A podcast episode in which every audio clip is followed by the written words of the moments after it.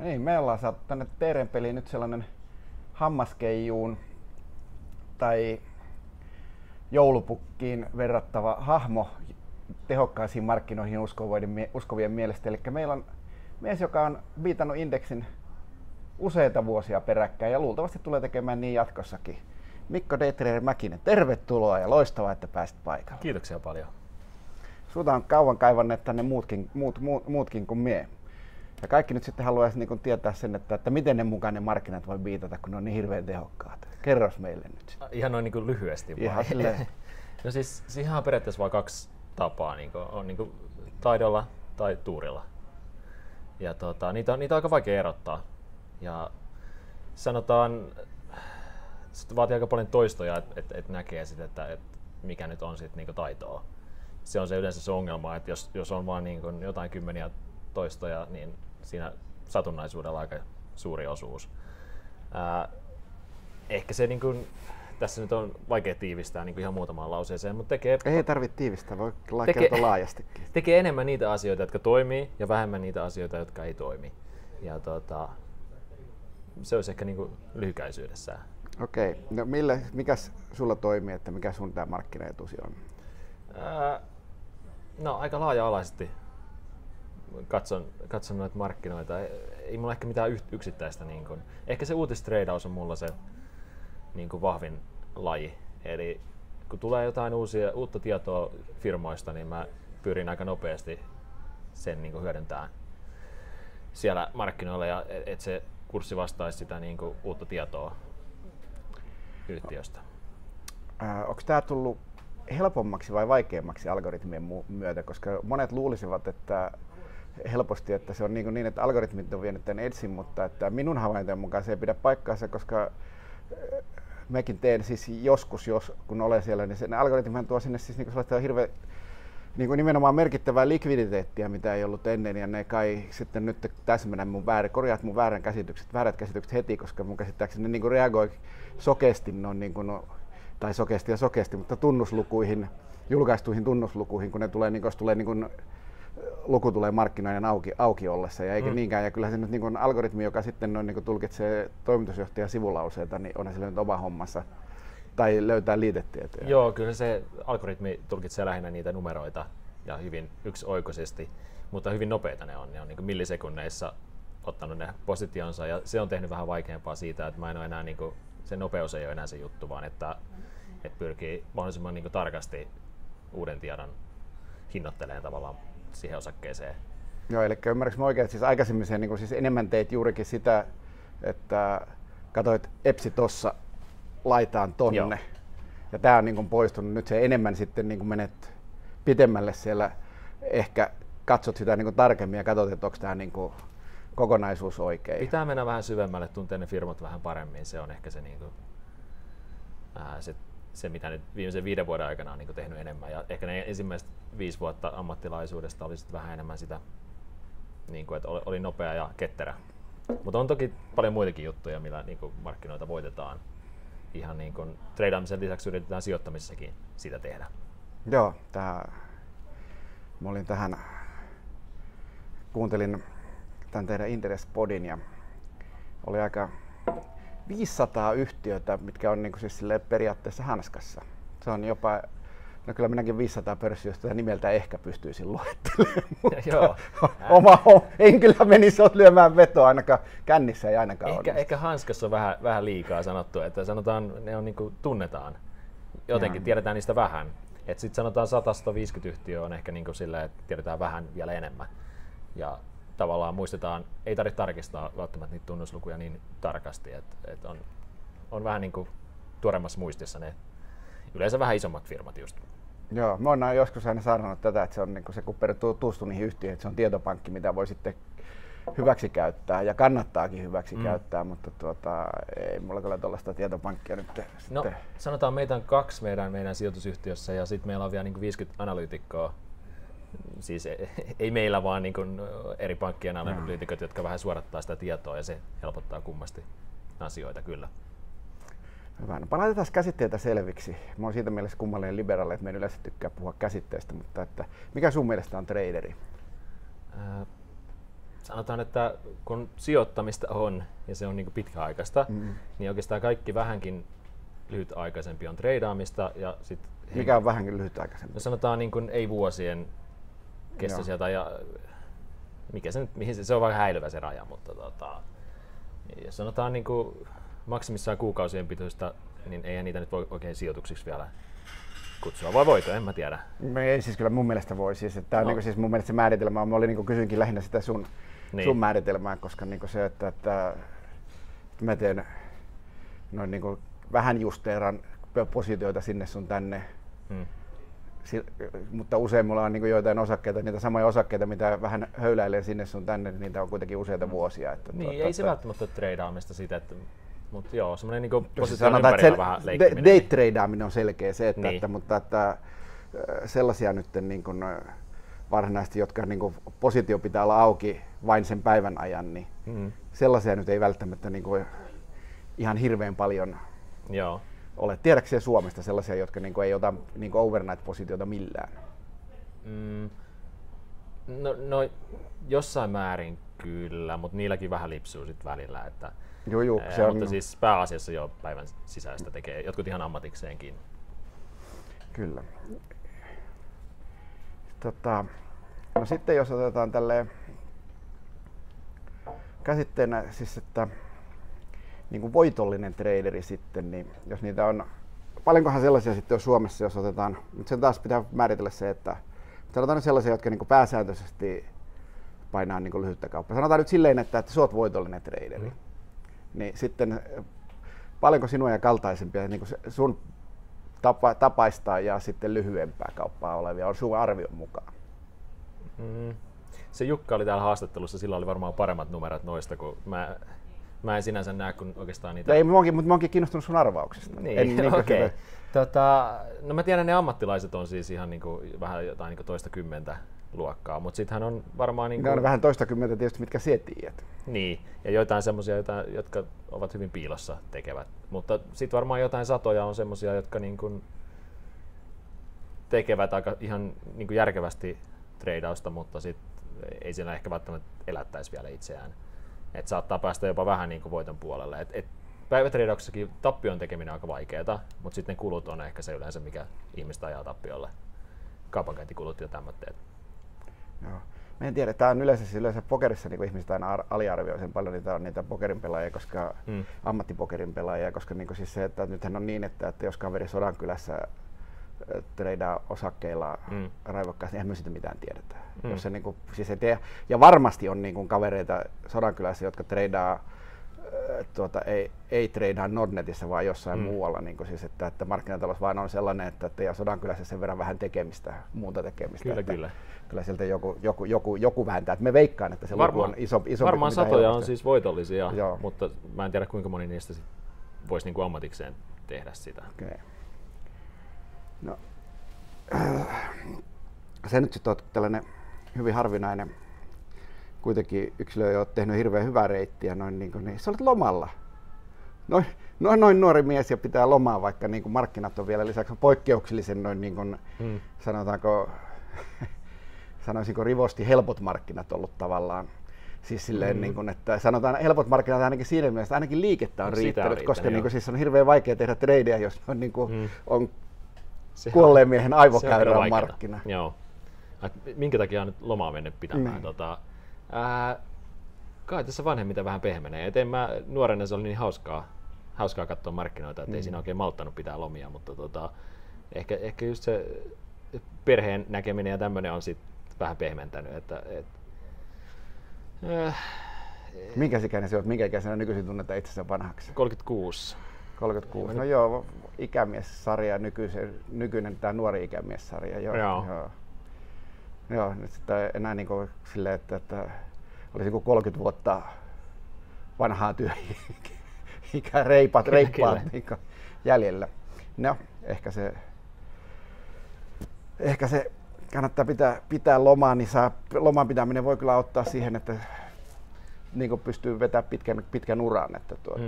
Ehkä se, että jos vetää 365/7, niin voisi kuvitella, että siinä sitten polttaa itsensä ja sitten rupeaa keräilee kukkia tai harrastaa luomuviljelyä jossain vaiheessa. Joo, jos se elämä on vaan sitä markkinaa, niin kyllä se niinku sit alkaa jossain vaiheessa vähän rasittaa ja sen ottaa vähän liian vakavasti. Et pitäisi löytää aina semmoinen niinku tasapaino kuitenkin elämässä, että et on niinku useampi tukipilari siinä hommassa. Varmasti näin. En itse asiassa ole yhtään eri mieltä, kunhan kiusasin. Tämä ei tietysti koske silleen tosi nuoria. Silloin kannattaa painaa 24/7. Sitten meillähän oli tällainen hilpeähkö tapahtuma kuin Finnairin anti. Päättyykö nyt muuten tänään merkintä vai näinä päivinä? Näinä päivinä, mutta ne uudet osakkeet on siellä vielä edelleenkin niin kuin hirveällä spreadillä vanhoja ja siellä merkkareiden kanssa selkeästi sekoiltiin paljon. Miksi siellä sun mielestä siis niin kuin sekoiltiin niin kuin ihan selkeästi, että yhtiöltä irtoaa kuponki ja markkina-arvo siitä ilosta, että kuponki irtosi, niin markkina-arvot pyöreästi tuplasi. Sehän on aika yleistä, että silloin kun se irtoaa, niin se vähän kurssi lähtee niin kuin jonkun verran nousuun. Sanotaan, yleensä puhutaan 10–20%. Se kävi jopa Talvirahavarassa muistaakseni aika isokin. Ei ole kyllä ihan joka kerta käynyt, koska minä olen käynyt toisinpäinkin, nimittäin monen Teknopolis-annin veteraani.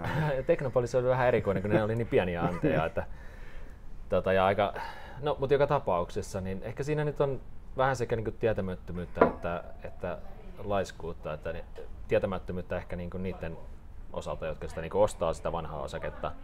Että siinä tulee vähän semmoinen niin kuin ämpärijonotus ajattelu, että jos joku on halpaa, niin kannattaa tehdä mitä vaan niin kuin sen saamiseksi. Mutta ne vanhat osakkeet, kun se näyttää, että se laskee 70%, niin se vaikuttaa, että se olisi tosi edullista, mutta eihän se... Ei se varsinkaan, ja siis sanotaan nyt näin, että voidaan jättää kokonaan pohdiskelu siitä pois, että onko se edullista. Voihan se olla, että se on edullista, voi olla, että se on kallista. Mistä näitä tietää, että miten näille lentoyhtiöille käy, mutta se on ihan varmaa, että kun saa samaa tavaraa 20% halvemmalla, niin se on kyllä jonkun verran edullisempaa. Että näin on kyllä, joo. Että ei tässä kyllä, mä etsisin niin selitystä kyllä juurikin, niin, mutta että mitenkä se voi olla niin törkeän iso siis, että tähän nyt on kuitenkin niin kuin, päivästä riippuen 0,5 miljardin viiva 1,5 miljardin yhtiö. Niin. Siinähän mä sitä vähän niin kuin se toinen pointti, että laiskuutta, että kun nämä isot instituutiot, jotka omistaa sitä osaketta, niin ne ei oikein jaksa myydä, koska ne ajattelee varmaan, että no tästä saisi vain jotain satoja tuhansia euroja niin kuin hyötyä. Ja se on ilmeisesti niille sit niin pieni raha, ettei vaivaudu. Niin kuin... Tämä on kyllä siis näinä aikoina, siis se on juurikin käsittämätöntä. Antakaa kenkään niille kaikille pukumiehille siellä, jotka ei jaksa muutamaa 100 000 tehdä, koska siellä olisi tosiaankin, että siellä voisi katsoa niin kuin siis suorastaan niin kuin sieltä Finnairin omistajalistalta, että jos ei ole tehnyt mitään annin aikana, niin CFO vaihtoon. Että... Joo, tämä on ollut mielenkiintoinen tapaus, että Solidiumillakin niitä osakkeita on kuitenkin muutama. Tai sen mä ymmärrän, että Solidium pitää niinku solidaarisuussyistä olla, okay, että se Solidiumille voidaan ehkä antaa, mutta toisaalta kun niillä oli Nordean pankki, niillä oli Nordean takaus jo sille loppuannille. Kyllä, ei anneta anteeksi muuten. Nyt kun otettiin puheeksi, niin ei muuten anneta anteeksi. Kyllä oli se, siis Solidium olisi pitänyt vetää se niin, että se hintaero on niinku 3 senttiä. Kyllä. Ja sama eläkevakuuttajilta. Mä halusin, että mun eläkevakuutukselle tulisi hyvä tuotto siellä, että olisivat vaan myyneet. Kyllä siinä niinku, kuitenkin miljoonista puhuttiin sit lopulta, että mikä se on tavallaan epätehokkuus. Ja tavallaan me normi-ihmiset ei saatu sitä lainaa, niin sitä ei voi oikein niinku hyödyntää. Kyllä, sitä ei... Juu, siis se, että ne... Oliko siihen, että sitä ei saanut lainaa, niin oliko siihen vain joku niin annin aika, joku tekninen este vai miksi se oli? Minäkin ajattelin sitä, mutta sitten minä luin, että Mikko Mäkinen ei saa sitä lainaa, niin sitten mä totesin, että minä ainakaan jaksa sitä yritetä kyselemistä. Niin. Mä en ihan tarkkaan tiedä. Sanotaan, että kyllä kun aika paljon kyseltiin, niin oli sielläkin aika paljon puhelimet pirissy ja sitä ei vaan saanut. Ja jotkut ulkomailla sai sitä ja ne teki sen rahan sitten siinä. Ja siitähän tuli vähän keskustelua, että onko se edes oikein, että joku eläkevakuuttaja vaikka myisi Finnairia tuossa tilanteessa ja hyödyntäisi näitä... Kyllä se olisi ehdottoman oikein. Mun mielestä sitä ei tarvitse edes keskustella. Ja siis mullahan nyt on sekin pointti, että sitten se hinta olisi ollut vähän alhaisempi ja ne ihmiset ei olisi tehnyt niin isoa virhettä. Kyllä, nimenomaan. Se olisi, niin kuin, siis se olisi suojellut siis se, että ne että sitä pystyy sorttaamaan, niin se suojelee silleen suuremmilta typerryyksiltä. Kyllä sorttajat niin kuin, tekee ihan niin kuin, lisää markkinoiden tehokkuutta siinä, missä longaajatkin, niin olettaen, että ne on täyspäisiä. Että, mutta että tämä, niin kuin, siis toki siis, niin kuin, juurikin nimenomaan, että sympatiat on siis tavallaan niin kuin, siis kyllä niiden vanhan osakkeen ostajien puolella. Kun, joo, ne niin hävisivät niin kuin 65%. Niin. Ja sitten noin niin kuin nimenomaan antipatiat niiden puolella, jotka olisivat voineet tehdä tämän, toimivat muiden rahoilla. Siis niin kuin nimenomaan omarahan pelaajat kyllä, niin kuin, me luulen, että ne jaksaa yleensä niin kuin sen muutaman 100 000 tai vaikka muutaman tonninkin jaksaa vääntää, jopa satasia. Kyllä. Kymppejäkin, että se on niin kuin aivan käsittämätöntä. No, tästä nyt sitten päästään sit siihen, että onko nyt tämä kansankapitalismi, mitä niin sijoitustietokin on niin hehkuttanut, onko tämä nyt mennyt niin liian pitkälle, kun sitten löytyy aineesta, joka ei ostaa vanhaa osaketta 20 senttiä kalliimmalla, vaikka samaa, tasan samaa tavaraa saisi halvemmalla.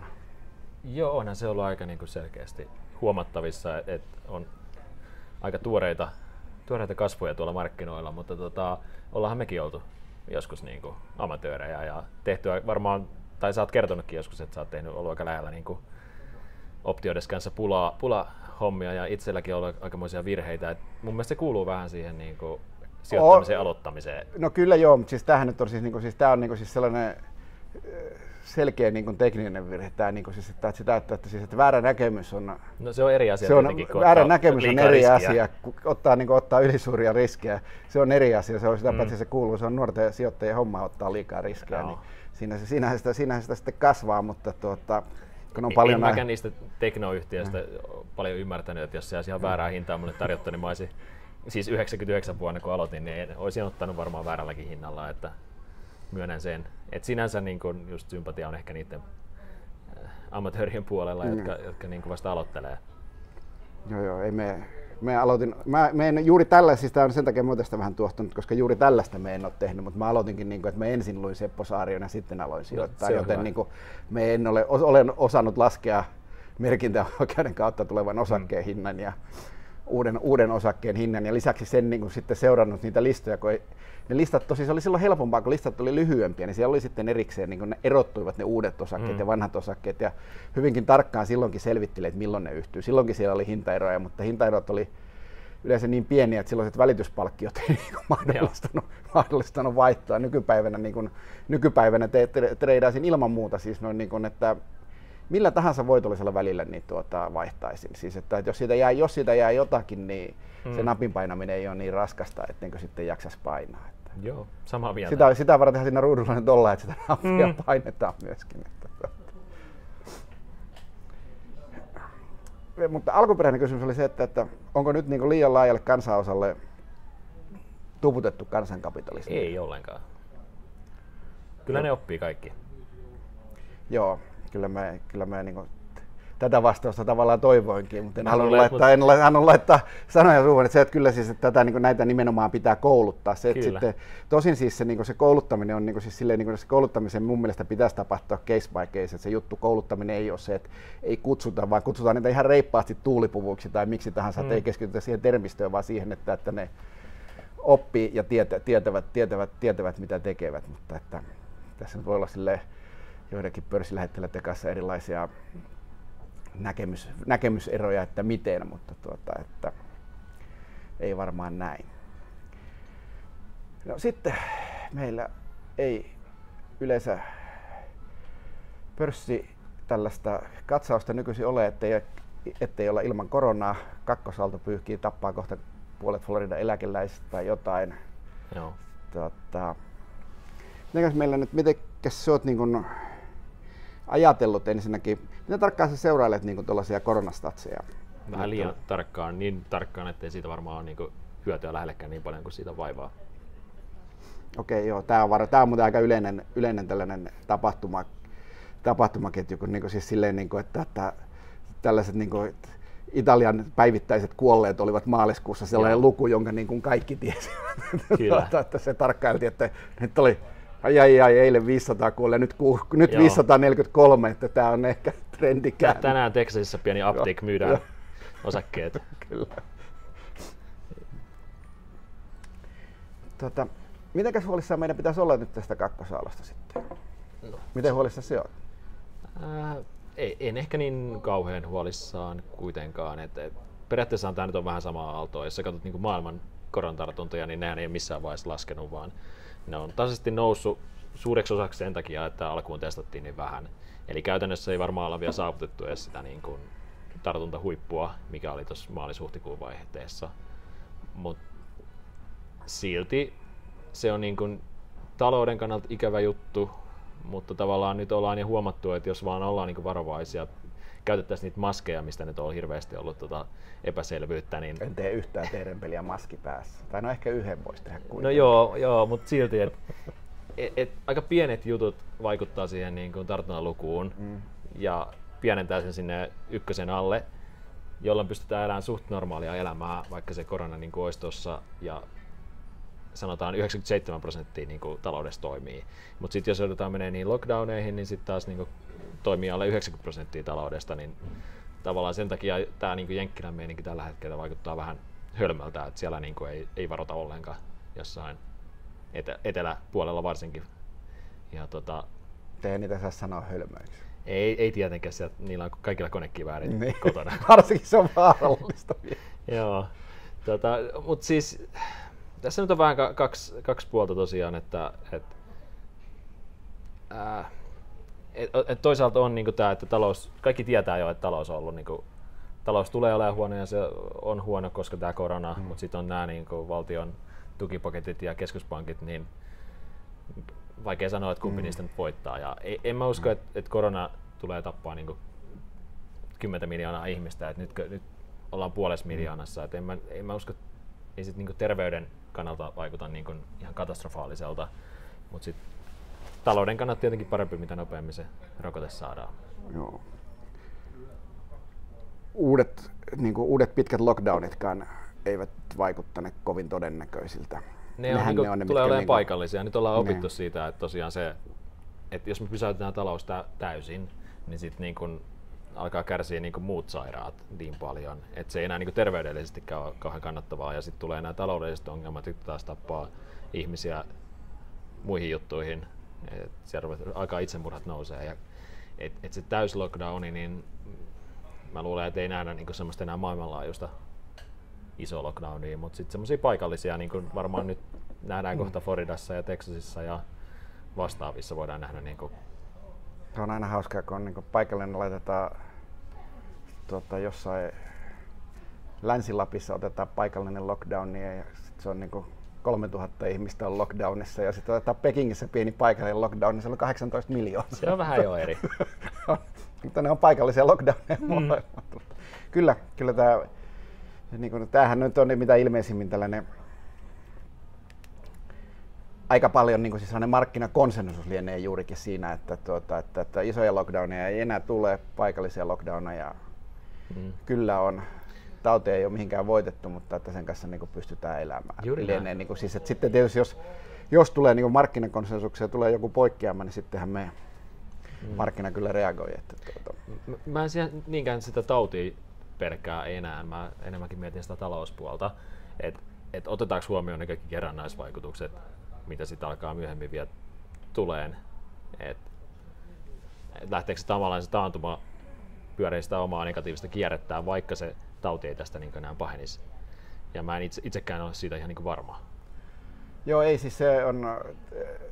Sanotaan näin, että aika luottavaisesti tunnutaan olevan, että itse en ole juuri uskaltanut niin tuollaisia konepajatyyppisiä ratkaisuja salkkuun nytten ottaa, koska niin kun tuntuu silleen, että vähän on alihankintaketjut katkeilleet, investointikysyntä on niin kun heikkoa vähän siellä sun täällä, korkoja ei voitaisiin ihan hirveästi enää alentaa investointikysynnän saamiseksi, että kyllä siinä niin kun oma askartelunsa on, että sitä, että mutta se on kyllä, että ei me varmaan keksitä sitä, että tässä varmaksi, että mitenkä pahasti ja mitenkä pitkää aikaa ne ottaa osumaan. Mutta toisaalta sitten kun miettii, että mitkä ei ole kalliita, niin yksi sektori on just nämä niin konepajat ja joku karkotekijä konekreissi, niin jos on vaan valmis kattoon ehkä sen parin vuoden yli, niin sitten se voi olla ihan järkevää. Joo, siis totta kai. Mutta totta kai ne vasta nyt lähtee ne niin tilaukset tippuu ja se näkyy vasta oikeastaan ensi vuonna sitten osittain se tilausten katoaminen kirjoista. Että onhan siinä se ihan totta. Että kyllä. Ja sitten se, että onko se mitenkä pitkälle pörssi katsoo, niin sitähän tässä nyt sitten arvaillaan. Nyt on todettu, että katsotaan nyt tätä vaan one-off tämä kakkoskvartaali ja sen jälkeen normaali elämä jatkuu. Vähän itse vielä olen epäilevällä kannalla, mutta en uskalla lyödä vastaakaan sitä näkemystä. Kyllä. Sittenhän meillä on tulossa jännät USA-vaalit, mitä me tässä on seuraillut harrastuksen ja vedonlyönnin johdosta enemmän kuin mitä olisi hyväksi. Olet edustanut kantaa, että tällaiset vaalit niin oikeasti mihinkään pörssikursseihin loppujen lopuksi vaikuta juuri mitään. Mutta onhan sellainen niin vähän merkitystä. Sanotaan nyt näin, että kyllähän nyt on niin selkeää esimerkiksi, että jos Biden valitaan, niin kuin tällä hetkellä sanoisinko on 70 pinnan todennäköistä ainakin, niin Amerikassa noin niin lähtökohtaisesti otetaan pieni tasokorjaus, ainakin pitäisi teoreettisesti ottaa, koska jos Biden valitaan, niin siellä on demokraattienemmistöinen varmasti edustajahuone. Nyt näyttää siltä, että kongressikin, siis korjaa senaatti, eli koko kongressi voisi olla siellä, jolloin verot, jolloin joo, siis se senaatti on flippi, edustajahuone ei ole flippi. Niin, sittenhän kyllä niin kuin verot vähän nousisivat, minimipalkat nousisivat ja tähänhän nyt sitten niin kuin lähtökohtaisesti pörssikurssit siitä vähän ottaa pientä tasokorjausta alaspäin. Että. No, kysymys lähti vähän silleen, että laitettiin mun suuhun sanoja. Joita olen lukenut keskustelupalstoista. Joo, tavallaan, mutta siinäkin on vähän niin kuin sellaisia sävyeroja. Et ehkä se mun pointti on, että yleensä vaaleihin niin kuin ylireagoidaan vähän. Ja sanotaan, että myyn kaikki osakkeen niin kuin Trump valitaan ja kuinka hyvin se nyt meni. Tai että kun tulee vasemmistohallitus Suomeen, niin myyn vähän osakkeita. Varsinkin Suomessahan sillä ei mitään väliä, että kuka tuolla hallituksessa oikein on. Ne tekee kuitenkin melkein samanlaisia päätöksiä. Mä oon siitä ihan samaa mieltä, että Yhdysvalloissa sillä on väliä, että kuka on presidentti ja kuka on senaatissa. Ja varsinkin sen yritysverotuksen kannalta se on hyvin tärkeää. Et mä luulen, että jos Biden valittaisi ja senaatti menee demokraateille, niin sitten ehkä nämä parhaiten pärjänneet alat, eli teknologia ja terveyssektori, niin kun kärsisi eniten ihan jo sen verotuksen takia ja sitten sen takia, että sinne voitaisiin vähän laittaa kapuloita rattoisiin niin kuin liiketoiminnankin suhteen. Mutta sitten taas ehkä nämä arvoyhtiöt, jotka voisi hyötyä jostain tämmöisestä infrahankkeesta ja tämmöisestä, kun vielä vähän enemmän velkaelvytetään, niin ne voisi jopa hyötyä. Että voisi vähän nämä niin viimeaikaiset trendit ehkä vähän kääntyä toiseen suuntaan, jos. Mutta mä en ihan ole sitä mieltä, ettei vaalit yhtään vaikuttaisi. Joo, ei ehkä se joskus lipsauttanut sen niin kuin yhdessä sivulauseessa, mutta Okei, hyväksytään tämä. Ja eihän se siis, että me ollaan valitettavan samanmielisiä, koska niin kuin nimenomaan yleensä, että kyllähän minäkin niin kuin siis, että Brexiti, kun tuli Brexit-äänestys tulos, niin ostamassahan minä olin heti sen jälkeen. Mitä ja järkeä siinä nyt oli, että koko maailman pörssit laskisi 10%, kun 2% talous on vähän riidoissa vähän isomman talouden kanssa? Ei, siinä ei ollut mitään järkeä. Ja jos olisin surukänneiltä niin herännyt ostamaan, niin olisin Trumpin valinnastakin noin niin kuin ostanut, mutta nukuin onneni ohi. Siinä vaiheessa, kun me heräsin, niin markkinat oli jo kääntynyt. Joo, siis aamulla. Se Trump-kuoppa kesti hirveän vähän, ettei siihen vaalivalvojasi osallistunut. Se oli limit down aamulla niin paljon alas kuin voi mennä futuurit, ja sitten se nousi niin kuin melkein plussalle siinä vielä saman päivän aikana. Se oli aika hurja Trumpin suhteen. Joo. Tämähän on tämä Brexithän nyt sitten iloisesti pitkälti niin kuin unohdettu, vaikka se itse asiassa, jos ihan tarkkaan otetaan, niin se ei tavallaan ole vielä toteutunut kyllä, että tullimuurit eivät ole vielä nousseet. Ihan syystäkin unohdettu. Mä en oikein ikinä ymmärtänyt, että miten se vaikuttaa niin paljon muihin kuin ehkä brittifirmoihin ja muutamiin firmoihin, jotka toimii. Kyllä, nimenomaan vaikutus on pitkälti paikalle. Tokihan siis niin kuin kokonaisuutena, jos niin kuin toinen tämä, että niin nimenomaan, että kyllä kauppasota, niin kuin olen jostain sinun sivulausesta lukenut myöskin, että ei nämä kauppasodatkaan niin siis silleen paljon pörssikursseihin vaikuta, niin kyllähän kauppasota on taloudelle niin pahinta, mitä voidaan keksiä. Totta kai varsinkin keksiä, että jos niin kuin pystytetään, tullimuureja on hirveän helppo pystyttää, mutta että niiden niin se alasvetäminen, niin se on osoittautunut. Tässä yleensä niin kuin historiaa ylikorostetaan, mutta tämä on, kyllä ne on monimutkaisia neuvotteluita aina, kun siellä on aina jotkut ranskalaiset maanviljelijät, jotka ei suostu mihinkään, tai norjalaiset kalastajat, tai ihan mikä tahansa eturyhmä valmistaa mitä tahansa hilavitkutinta missä syrjäkylällä tahansa, niin se on sitä mieltä, että niitä ei saa tuoda mistään muualta, ei edes naapurikaupungista mielellään. Että eturyhmien niin kuin intressit on niin isoja, että se kauppasopimus on helvetin vaikeaa, että yleensä niin kuin, siis silleen, niin kuin sokkona voisi kannattaa mitä tahansa kauppasopimusta, jos siinä niin kuin yleensä lasketaan mitään tulleja. Joo, mutta niin kuin rajansa kaikella, että tavallaan noi Kiinan ja Yhdysvaltain kauppasodan. Totta kai jos se niin kuin paljon pahemmaksi menisi vielä, mut, niin se olisi isompi juttu, mutta siinäkin puhuttiin kuitenkin jostain asiasta, joka voisi niin kuin laskea maailman taloutta 0,5% vuodessa. Et otetaan niin kuin sadoista miljardeista jotain 10%, niin siitä tulee 10 miljardeja, mikä ei ole ihan valtava summa. Sitten taas kun puhutaan koronasta, niin puhutaan, että maailmantalouden kasvu leikkautuu 5–10%, että puhutaan jo niin kuin 10 kertaa isommasta jutusta. Niin ehkä just tämä perspektiivi vähän kuvaa sitä, että niin kuin ei se kauppasota mikään katastrofi olisi ollut. Joo, mutta on se siis silleen, mutta se on myöskin siis, että koronat on kuitenkin one-off. Joo. Tullimuuri on niin kuin siis se leikkaa sen 0,5% tänä vuonna, ei niin kauan kuin se on pystyssä. Se on niin kuin siis sellainen pysyväisvaikutus, ja lisäksi sitten kun niitä pystytään, niin sitten on tapana niin kuin näissä kauppasodissa aina yleensä vähän nokitella, että nostaa vähän korkeammalle. Toki. Ja mutta aika taitavia ne myös kiertämään niitä, et eihän yhtäkkiä kun Kiinasta vienti väheni, niin Vietnamista se kasvoi ja niin just saman verran. Joo, Vietnamin kasvu oli kyllä humoristinen tapahtuma. Otetaan nyt sitten se, mitä kaikki ovat odottaneet, ja kerros meille, että millä todennäköisyydellä vielä tänä vuonna otetaan uudet pohjat Suomessa. Joo niin, pohjalle on joku todennäköisyys sille on yli 0. Matkaa 30% melkein, se on aika pitkä matka. On. Aika nopeasti sinne päästiin tuossa. Mä voisin katsoa nopeasti tuosta mun läppäriltä, että mikä se on optioiden mukaan, mutta heitetään nyt. Se on huijaamista. Se on 110%, se on niinku, mä pidän sitä epätodennäköisenä, mutta kuitenkin hyvin mahdollisena. All right.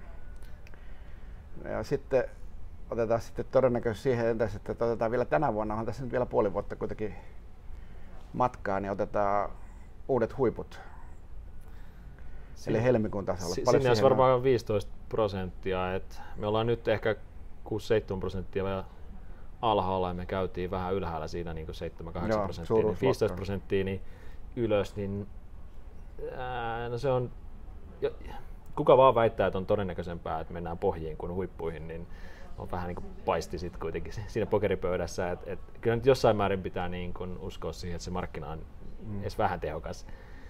Mutta mitäkään mä nyt sanoisin tuohon 25%,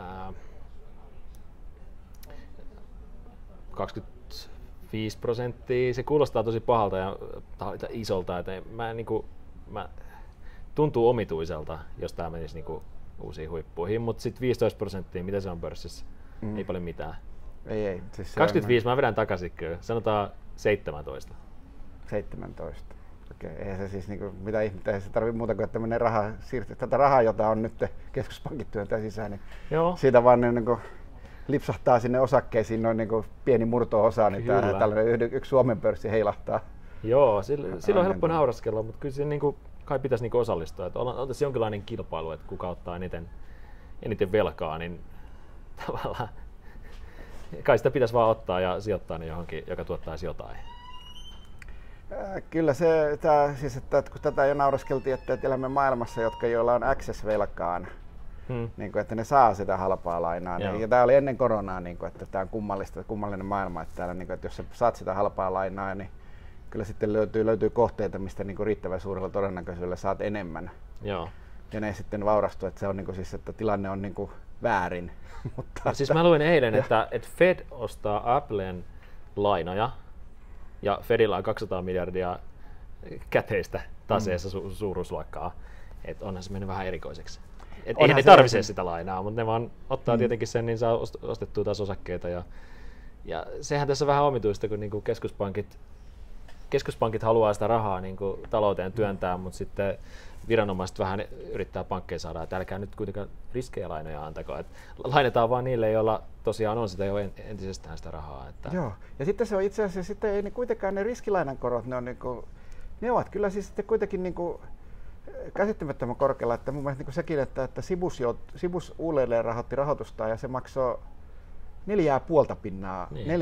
4,5% marginaalia, vaikka siis sanotaan niillä on näin, vakuuksia että, kuitenkin siinä. Niin siis se on vakuudeton laina. Joo. Niin kuin tietysti, että kyllä ne saa ne pankkilainaa niitä kiinteistöjä vastaan paljon Joo. halvemmalla. No niin.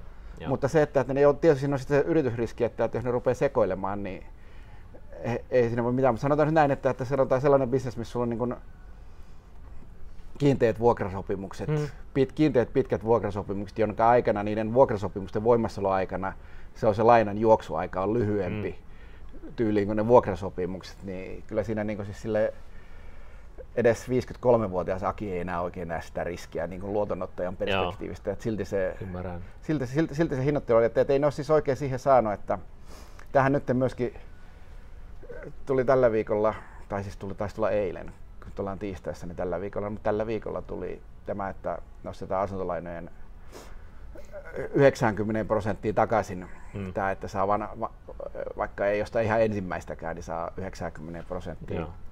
Tämä, mikä oli siis sinänsä historiallinen tapahtuma, koska aina ennen tähän asti on aina vakuusarvoja laskettu, kun siis siinä vaiheessa, kun hinnat ovat jo, niin kun markkina on ollut epävarma tai on jo laskettu, niin nyt niin nostettiin, niin lyötiin vastapalloon niitä vakuuksia, mikä on siis, tavallaan näinhän se on, se on niin kuin hämmästyttävän järkevää, koska tämä maailma on jotenkin järkevöitymässä, mutta ei sitten kuitenkin niin kuin nimenomaan, että sitten niin kuin yritykset, mitkä ottaa niin kuin jonkunlaista riskiä, niin kyllä niillä on niin kuin hirveän vaikeaa edelleenkin saada, siis niin kuin mikrohavaintojen perusteella. Että tämä on tietysti se, että mikä niin kuin enemmän itse asiassa vaikuttaisi, että älyvapaa korkotesti, sitä, että pitää herkkyystehdata se, että jos korot nousee 6%, niin mitä se antaa niin kuin Mikko todennäköisyyksiä, että korot nousee 6% seuraavan 5 vuoden periodilla?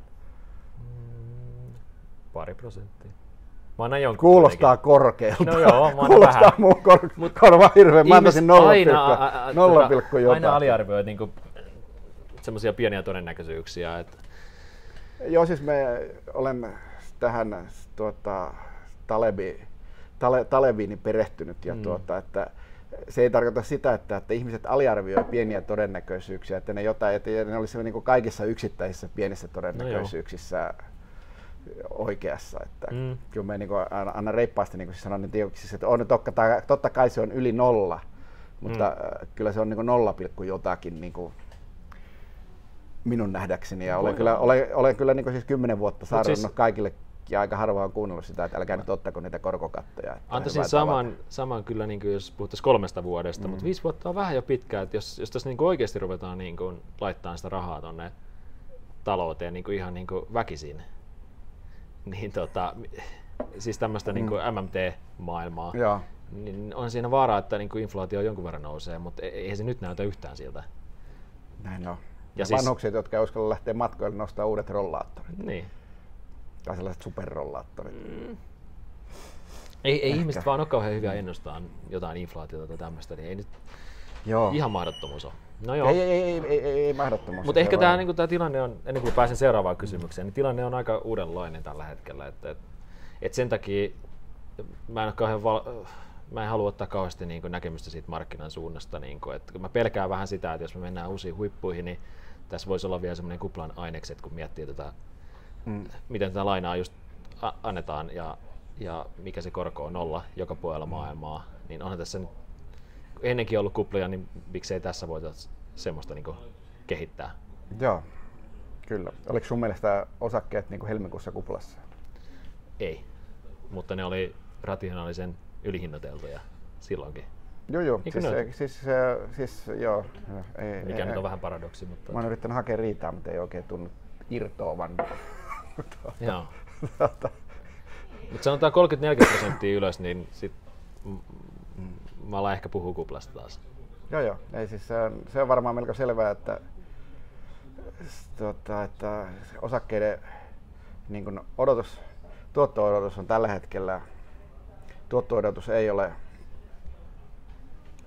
välttämättä niin sitä, että me tuskin se on niin historiallista 8 nyt niin koko markkinalle, ei. Mutta et eipä ole kyllä korko-odotuskaan. Se on absoluuttisesti alhainen, mutta muihin sijoituskohteisiin nähden normaali. Niin siis mun mielestä se on suorastaan se on historiallisen korkea se gäppi niin siis muihin, koska ne muut sijoituskohteet on niin kuin siis, että sulla sitten sulla niin osakkeiden lisäksi sulla on vaihtoehtona niin kiinteäomaisuus, kiinteistö, joiden siis niin tuottovaatteiden niin luulisi laskevan niidenkin. Eivät ole siis tuntuneet vielä niin kuin hirveästi laskeneet. Ruotsissa on laskenut aika hyvin. Millä periodilla? No siis sanotaan viime 5 vuotta. Niin, kyllä. Siis viimeiset 5 vuotta kyllä on laskenut. Siis kyllä laski paljon enemmän kuin täällä. Tämä on siis, oli niinku se, sitä Ruotsin kehitykseen niinku peilaten. Sen takia minä olen Suomessa niinku näitä kiinteistösijoitusyhtiöitä uskaltanut ostaa, koska niinku se on niinku, että se sama niin. että varmaan mennään sinne päin, mutta että nyt kun niinku nollakorot on niinku naulittu tavallaan niinku kuitenkin niinku sille suuremmalla varmuudella vähän pidemmälle. Totta, niin siis silloin niin kun, luulisi sinne, koska niin kun osa ei sitten niin kun uskonnollisista syistä mene osakkeisiin, koska osa on sitä mieltä, että osakkeessa on aina kupla ja sitten osa ei pysty ostamaan osakkeita sen takia, koska niin kun melkein joka toinen päivä niiden hinta laskee, mikä on aika ahdistavaa. Se. Joo. Kerros nyt sitten se, mitä aina kysytään, että housut alas, mitä se on salkussa? Salkussa on kaikkein eniten käteistä. Se vähän kuuluu niin kuin meidän toiminnan luonteeseen muutenkin, että et se sijoitusaste... Sitä ei oikeastaan lasketa, että jos sun esimerkiksi, että jos sun nähdään, olet niin maksimisijoittanut 50%, niin sun käteen on sun työkalu. No se on totta. Okei, jos mennään ihan siihen salkkuun, meillä on kultaa. Se on nyt suosittua, mutta se on ihan hyvin toiminut tänä vuonna. Meillä on osakkeitakin, sanotaan koko pääomasta semmoinen 20%. Et vähän ehkä niin kuin tavallista... Monta riviä, monta osaketta. On siellä niin kuin 20. Mutta siis tavallista vähän vähemmän kuitenkin niitä osakkeita siis prosentuaalisesti. Mennäänkö me nyt ihan yksittäisiinkin osakkeisiin? Jotain mitä tulee? No, okay. Ei tässä... tuolla odottaa meidän miljoonat katsojat odottaa jännityksellä, koska Mäkinen kertoo, mikä se on isoin osake. Eilen ensimmäinen toimistopäivä loman jälkeen, niin vähän on sillä vielä huteralla pohjalla, mutta siis Fortum, Sampo on ollut semmoisia uskollisia suomalaisratsuja tässä, että niitä on aina vähän lisätty, kun ne on vähän dipannut ja myyty sitten pikkasen, kun ne on vähän noussut, se on toiminut ihan hyvin. Ja sanotaan, pankkeja, meillä on kaikkia vähän pohjoismaalaisia pankkeja nyt jonkun verran, just vähän siihen vedoten, että ne ei ota kauheasti riskiä, niin en mä usko, että ne kärsii kauheasti tässä kriisissä. Meillä on jonkun verran öljyyhtiöitä, vaikka nekin on noussut vielä tässä viimeisten parin kuukauden aikana aika hurjasti. Eilen mä ostin ensimmäistä kertaa tätä Buffettin Berkshire Hathawayta jopa. Okei. Se oli yllättävää. Mä halusin kokeilla. Siinä on kuitenkin aika paljon alennusta nyt siihen niin kuin mun mielestä. Niin. Et ehkä niin kuin aika lähellä sitä rajaa, missä ollaan yleensä oltu niin kuin isommalla alennuksella.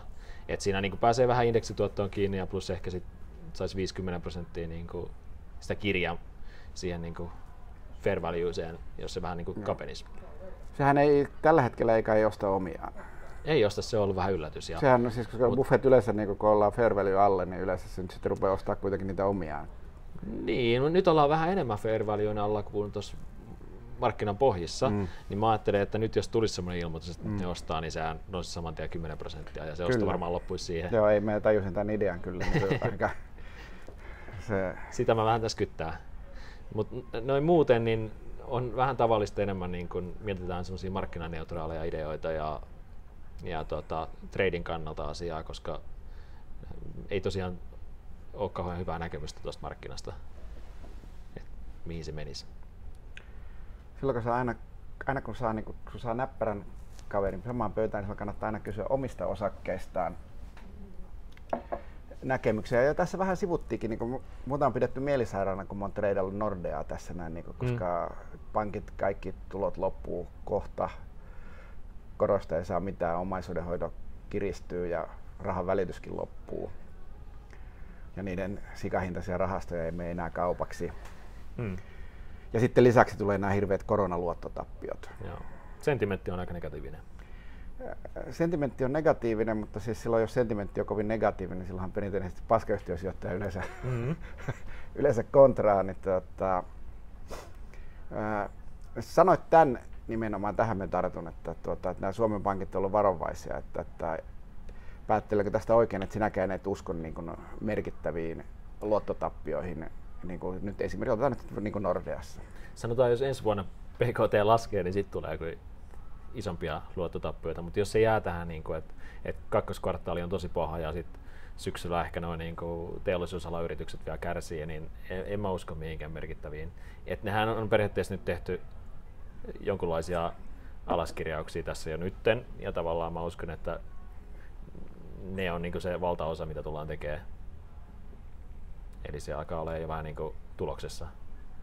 Mutta olen valmis kyllä vaihtaa mielipidettä, jos tämä menee niin heikompaan tämä taloustilanne. Joo, toki siis sitten kun ketä ne rahoittaa, niin kun, että jos tulee isoja ruumiita, niin se on sitten eri asia. Mutta ei ne niissäkään siis ota niissäkin. EKP ja Fed ja onhan näitä rahoittajia. Niin.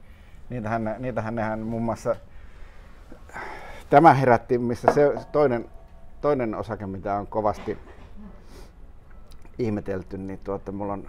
Tämä herätti hilpeyttä, kun Citycon oli EKP:n rahoittamien listassa. Kun kauppakeskuksiinhan ei nyt sitten niin kuin kukaan uskalla mennä, kun siellä on koronaa ja tälleen, mutta sulla ei ole, se et ole kiinteistösijoitusyhtiölle juurikaan askarellut, vai oletko? Jonkun verran. Kyllä mä Teknopolistakin pari vuotta pidin ja sitten vähän ennen buyoutteja mä myin tietenkin sen ja vähän harmitti se sitten tietty, mutta Cityconiin mä oon kyllä katsonut mielenkiinnolla ja oon ostanutkin sitä nyt vähän, mutta sitten mä oon aina myynyt, kun se on vähän noussut ja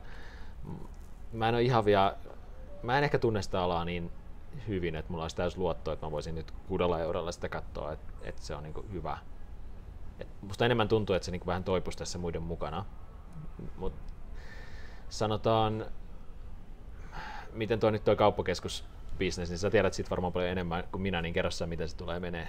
No ei siis, että tähän nyt mun mielestä tämä nyt jo alkaa. Minäkin olin vähän huolissaan siitä, että kun kävelin tuolla tyhjässä Kampin kauppakeskuksessa, siis se oli ihan niin sellainen kauhuleffan tunnelma, totesin, että täällä nyt jonkun pitäisi, niin nyt kannattaisi tehdä, niin kuin, koska tänne pääsee niin kuvaan silleen niin kuin, näin aavemaista tunnelmaa, niin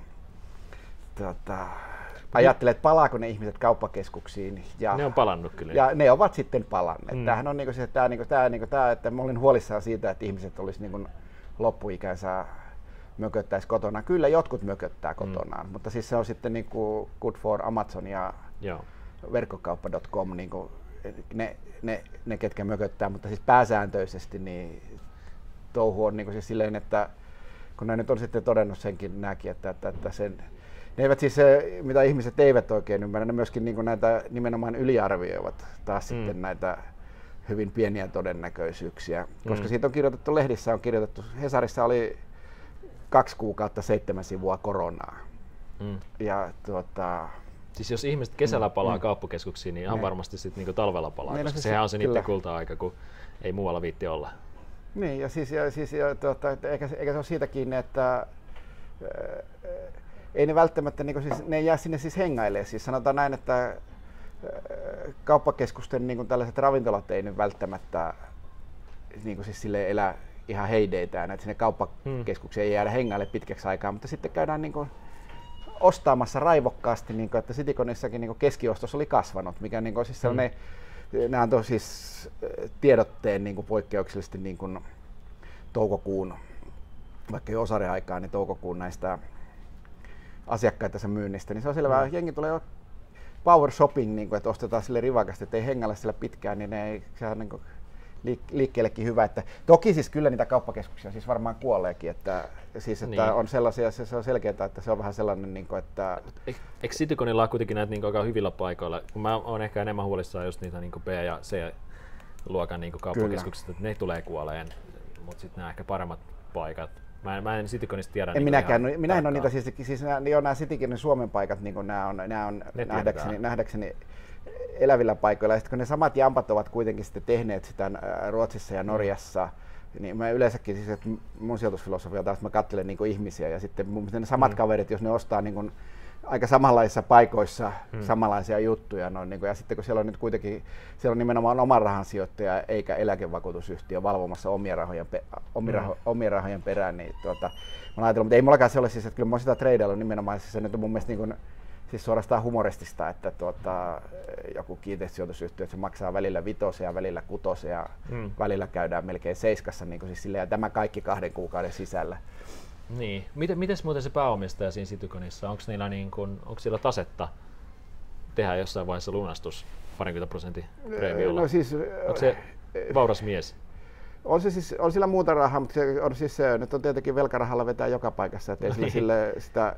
Mutta nythän EKP irtorahaa nyt välttämättä ole, ja se on tehnyt, ja mistä niitä siis oikeasti niin kun sitä tietää, että on se niin kun siis ainakin paperilla vaurasmies, mutta että voihan se osoittautua kuplaksi sekin, onhan tässä niin kun kaikenlaista näkynyt, mutta se on varmaa, että ei se mitään sellaista superhyperpreemio-ostosta niin tee, mutta että, sanotaan nyt näin, että nythän se näissä hinnoissa se kyllä niin kuin sanoisin näin, että se harkitsee.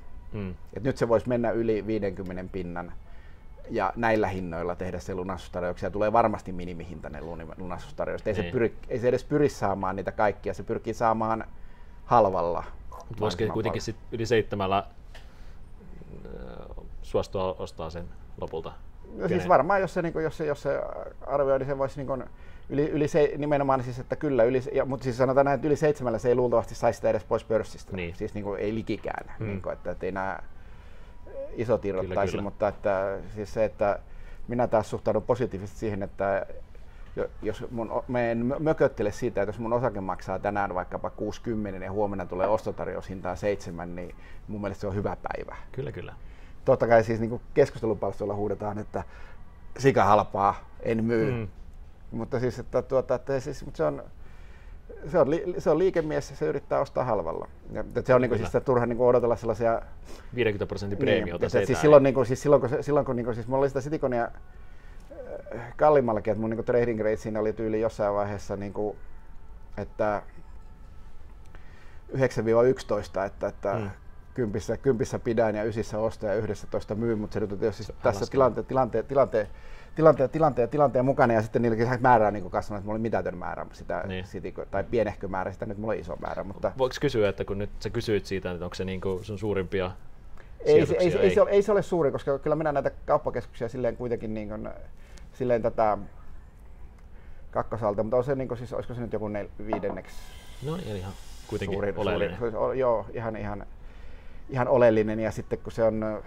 Se nyt on vähän siis silleen, että minä en mene sitä sanomaan, mitenkään niin kuin, varmasti ei ole listan paras betsi, kun on rajattu upside, että kun sulla on niin kuin kiska, joka kehittää jotain nanoteknologiaa, niin siinä downside on selkeä, se on se 0, ja upside on sitten niin kuin rajataan, että ei sitä niin kuin, siis silleen, mitenkään voisi suositella, mutta se nyt on vaan sattu olemaan, että mä oon vähän laiskasti perehtynyt uusiin yhtiöihin, ja sitten kun minä näihin kiinteistösijoitusyhtiöihin perehdyin joskus 80-luvulla, niin mä oon niin ikään kuin katsonut niitä kaikkia, mitä on tullut, kun tekee sitä, mitä osaa, ja sitten mä oon ajatellut, että niistä saa jollain odotusarvolla jotain. Niin, että ne on positiivisen odotusarvon betsejä, en mä niin etsikään niin enää sellaisia.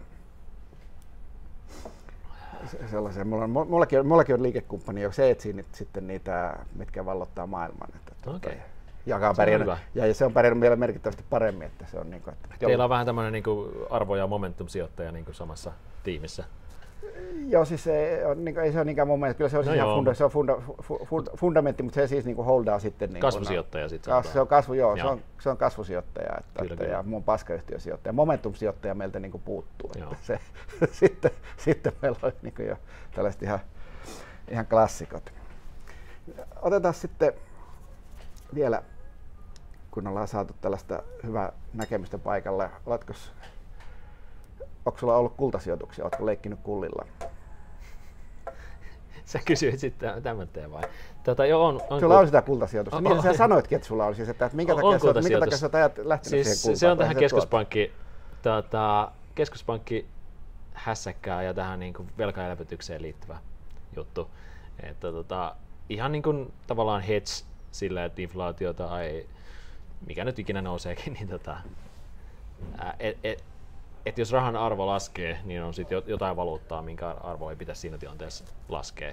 Ei sitä nyt mitenkään, sitä nyt olisi alle 15% kuitenkin, mutta paljon enemmän kuin ikinä ennen ollut, sanotaan.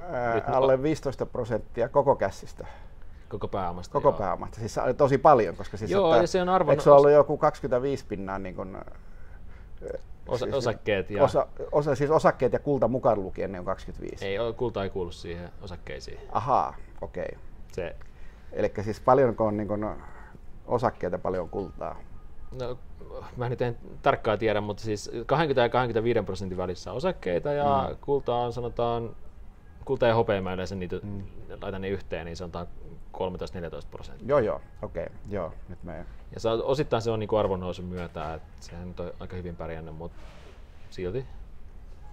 Tämä ei ole, niin kuin, siis sulla ei se kulta ole ilmeisesti niin kuin tällainen strateginen sijoitus, vaan se on niin kuin, nimenomaan tällainen momentum hedge enemmän.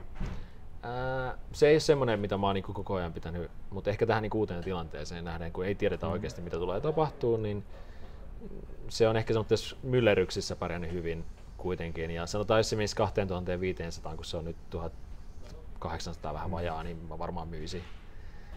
Sanotaan, että mä en ole semmoinen uskovainen kuitenkaan, mutta meillä täällä viimeksi oli Voimakoldin Viinikon, pitäisi palkata sut markkinointimieheksi ja saisit silleen vakuuttavammin selitettyä niille, että miksi nyt kannattaa ottaa kultaa. Sanotaan, meillä on niinku, ehkä niinku sukulaisille sanoisin, että mieluummin laittaa niinku 5% kuin 15, mutta meillä on, ehkä vähän ajatellaan myös niinku spekulatiivisesti, että nyt niinku se nousisi. Et se on vähän enemmän kuin se ehkä, mitä mä niinku vaan suojauksena ostasin kultaa. Right. Otetaan sitten vielä kuumat puhetaan. Onko sulla kryptoja ollut? Pieni määrä on vieläkin, mutta puhutaan niin kuin alle 0,5%. Eli olet leikkinyt, olet kyllä silleen monitoimimies, että myös kryptoja olet arpannut. Mä alkuun lähdin sitä niin kuin sorttaamalla. Mähän tein ihan hyvät tilit tavallaan sieltä aika huipuista sorttaamalla sitä futuuria ja bitcoin-futuuria. Mutta nyt vähän kääntänyt kelkkaa silleen, että varmuuden vuoksi olisi ihan vähän edes sitä. Että se niinku tavallaan se vähän tähän samaan teemaan liittyen tähän niinku rahan määrän kasvattamiseen ja tähän liittyen, niin sekin on vähän sitä niinku suojapuolta kuitenkin sitten, mut aika mitätön määrä sitten oikeesti. Et Bitcoinissa on aika paljon ongelmiakin, nämä kaikki sähkönkulutusjutut sun muut, niin on aina vähän hölmöhommaa. Niin ja sit se on hyvä, kun sulla on kokemusta, sulla on kaikessa, sä oot ollut kaikilla sektoreilla, sä oot tullut osakkeissa, onko tehnyt bondeja? Joo. Mä oon bondifutuureja tehnyt aika paljon kaikenlaista, mutta sit itse bondeihin mä en ole ikinä lähtenyt niinku. Joo, kyllä bondifutuurit lasketaan ihan silleen bondien kanssa askartavasti. No mähän siis joo, ei kyllä mä itse muistan, mä oon lukenut, kun sortanut niitä, mutta varmaan niin. Niinku ihan liian aikaisin ruvennut niinku sorttaileen siinä vaiheessa, kun Saksan valtionvelkakirja oli ehkä niinku 0,5%, niin mä koitin jo vähän sortata niitä, että mä oon ollut siinä vähän niinku väärässä. Mutta tavallaan aika harvasta veikkasin, että ne olisi nyt 0,5%. Joo. Sulla on hyvä monialainen kaveri, kun sitten kun te perustatte Nomad Invest Global Growth Fundin, niin Mäkinen niin on tehnyt osaa kaikkea. On ainakin yrittänyt kaikkea. Se on sitten eri asia osaako, mutta ainakin nyt joo, ei me nyt olla vielä laitettu fivaan kyllä mitään. Mutta koska te ajattelitte? No nyt tämä homma niin toimii aika hyvin näin. Että sijoitetaan omia varoja. Tavallaan mulla se ainakin, niin kun vertaa mitä pääoma oli 10 vuotta sitten tai ees niin mitä oli 5 vuotta sitten, niin tämä on paljon miellyttävämpää jo nyt niin kun, sijoittaa. Mutta on se mahdollista tietenkin. Mutta me ajatellaan vähän silleen, että jos me nyt tehdään hyvää, aina vaan isommalla pääomalla ihan hyvää tuottoa, niin ei se niin kun, mahdollisuus perustaa joku rahasto niin kun katoa 2-3 vuodessa, niin katsotaan mieluummin ihan rauhassa. Onko teillä niin selkeä polku, että jossain vaiheessa se tehdään? Se on yksi, sanotaan 5 vaihtoehdosta, mitä me mietitään. Niin, se on vain yksi, niin kuin, yksi optio. Että. Niin, ehkä se just houkuttaa, että jos laittaa jonkun pystyyn asiakas liiketoiminnan, niin sitten sä oot aika sidottu ja naimisessa sen kanssa. Mutta jos ei laita sitä, niin on vielä niin kuin paljon optioita myös tehdä kaikkea muutakin. Kyllä, tähän käydään katsomaan sitten, kuten lasi Aleksin lasitorneihin. Kannattaisi tähdätä ehkä sitten jo Lontoon lasitorneihin niin kuin mielellään, mutta että lupaan tulla moikkaamaan, jos kioskin laitatte pystyyn. No niin. En välttämättä tiliä lupa perustaa. Oho. Me ollaan jo merkitty sut niinku varmaksi. Joo, siis niin kaikki kun jengi myy liidejä, joo, niin se on niin se varma liidi, niin se tää on selvä. Sitten voitaisiin vielä sitten jakaa ilmaisvinkkejä. Näitä tän kun säästettiin loppuun, niin jengi jaksaa katsoa loppuun asti, jos niin kun, ja yritetään peittää paperia Mikolta. Mä suosittelen nyt sitten, kun sä seuraat hirveän laaja-alaisesti kaikkia sivustoja ja sulle tulee monelta analyytikolta dataa noin. Ja sitten useimmat ihmiset on vähän laiskaa. Ne avaa sen yhden sivuston yhtenä päivänä ja sitten sanotaan, että mikä olisi sellainen sivusto, mikä kannattaisi sellaisen osakekauppaa, aktiivista osakekauppaa käyvän, joka ei ole siis sijoitustieto. Sijoitustieto olisi tietysti se, mistä kannattaisi oikeasti aloittaa, mutta vaikuttaisimme kovin siis markkinointihenkisesti, niin suljetaan sijoitustieto joukosta pois. Niin mitä ilmaissivustoa kannattaisi tällaisen osakesijoittajan alkaa silleen, sanotaan nyt tällaiseen, ottaa viikoittaisseurantaa? No se on vähän niin kuin, että kaikki suomalaiset sijoittajat tietää kyllä ne suomalaiset sivustot. Niin, mutta niin vähän vaikea on niin suositella mitään suomalaista sivustoa, kun ne on niin kuin otetaankin ulkomaalaiset. Ulkomaalaiset, no siis yksi semmoinen vähän niin kuin mun mielestä piilotettu helmi on tämmöinen kuin Market ER, eli markkinakorva. Jos laittaa Googleen Market ER, niin sanotaan saa semmoista niin kuin graafia ja semmoista tietoa, mistä yleensä joutuisi maksamaan aika paljon. Et sieltä niin kuin se koostaa eri pankkiriliikkeistä erilaisia graafeja ja toistaiseksi se on ilmainen, varmaan jossain vaiheessa muuttuu maksulliseksi. Se ei silleen niin osakepoimintaan vielä itsessään niin kuin hirveästi auta. Et se on enemmän tähän, niin kuin mitä maailmalla tapahtuu. Valuutat korot, raaka-aineet ja osakkeet niin kuin yleisesti. Mä en niin kuin osakkeista sit oikein tiedä, varsinkin ilmaiset palvelut. Toihan on siis, että ei se siis, että Twitterihän nyt on hyvä. Joo, siis mutta siis se on, eihän se niinku siis sille, että etsii siis niinku se, koitamme olla vastuullisia ja emme suosittele kenellekään sitä, että käykää katsomassa joltain sivustolta niiden buy-suositukset, koska tällä metodilla noin niinku on vähän huonoa. Että se ehkä semmoinen, mitä ei kaikki ihan tiedä, niin että suomalaisetkin niinku nämä isot pankit niinku jossain määrin tarjoaa asiakkaille niin kuin edes jotain analyysejä ilmatteeksi. Niitä kannattaa käyttää hyväksi ja perustaa vaikka se tili, niin kuin, jos ei muuta, niin ihan vaan niiden analyysien takia johonkin pankkiin. Ainakin saa, niin kuin, ei saa sitä täyttä palvelua, mutta saa kuitenkin jotain, mitä moni ei niin kuin huomaa ehkä semmoista juttua, mistä voi olla hyötyä. Niin. Onko siinä jotain vielä? Sitten sä oot lukenut ilahduttavan paljon, mutta hauska nähdä aina tavata ihmisiä, jotka opiskelee kirjoista paljon kaikenlaista.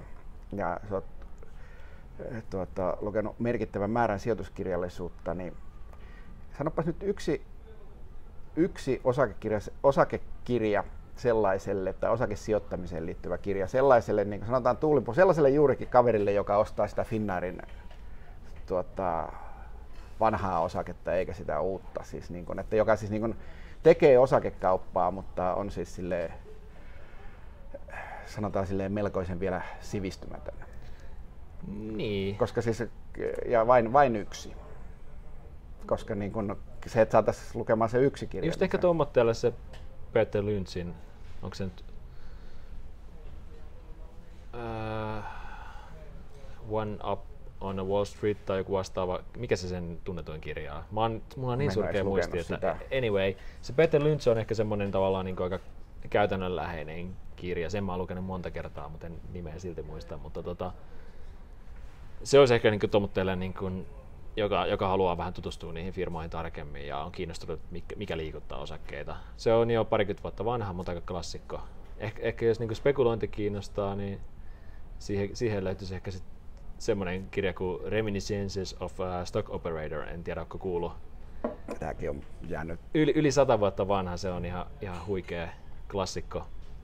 Kirjoittaa tätä olla niin kuin Edwin Lefebvre tai joku vastaava. Mä voin viitata siitä, kun tää tulee ulos, mutta sitä ei enää nykyään paljon puhuta, mutta se on niin kuin sekä viihdyttävää että siinä huomaa, että niin kuin spekulointi ja sijoittaminen ei ole paljon muuttunut 100 vuodessa. Et samat vaivat ja samat hullutukset siellä, niin kuin tämmöiset finnairmaiset hullutukset on niin kuin ollut 100 vuotta sittenkin jo. Joo. Joo, siis se mitä mä oon lukenut tosi vanhoja kirjoja, siis hupaisa on se, että tosi vanhoja pokerikirjojakin, niin ne on ihan samat jutut. Ei siis se maailma ei ole, niin kuin ihmismieli ei ole ihan hirveästi muuttunut. Että näin juuri. Se on jännää. Ja sitten vielä nyt sitten otetaan Mikko Mäkisen pakotettu kuuma vinkki. Nyt sut pakotetaan, uhataan sun lasten henkeä ja kiduttamista ja sun on pakko laittaa kaikki rahasi vuodeksi yhteen osakkeeseen. Aivan pakko. Sitten vuoden päästä saat taas palata ja tehdä mitä lystää. Saanko mä huijata vähän ja ottaa niin kuin holding-yhtiön kuitenkin? Joo, siis hajatus on parempi ja jos mä sijoitan vaan johonkin yhteen firmaan. Niin joo, siis niin. Tämä pörssiyhtiö riittää. Tämähän ei perustelut jo alkoi tulemaankin. Ehkä mä ottaisin sitten sen, mitä mä eilen ostin, se Buffettin lafkan, Berkshire Hathawayn. Siinä ehkä niinku tulisi se hajautus niinku yhdellä kertaa kuntoon.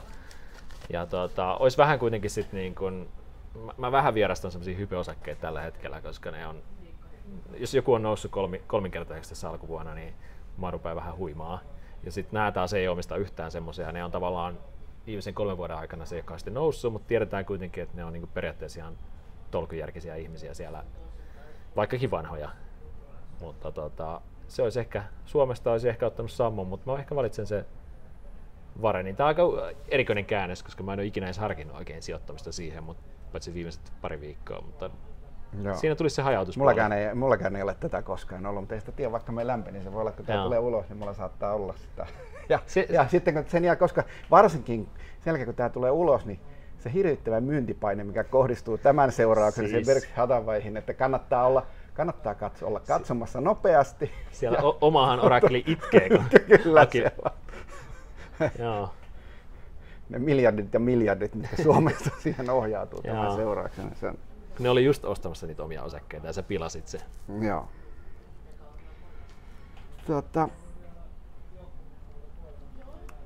Eiköhän me tässä siis voimme huomata sitten lisäksi, että poikkeuksellisesti on käynyt niin. Teerenpelin historiassa hyvin harvoin kukaan vieras on saanut juotua tuoppia lopuksi. Mikko Mäkinen, näppärä mies, käsittelee kultaa, hopeaa, osakkeita, bondeja, mitä tahansa, ja pystyy juomaan myös tuoppinsa tyhjäksi. Tässä on meillä sijoittaja. Saako kynän palkinnoksi? Saa kynän palkinnoksi ilman muuta. Mä edelleen harrastan sitä, että varastelen kyniä joka paikasta, missä käy. Näitä riittää. Kiitoksia paljon. Kiitoksia.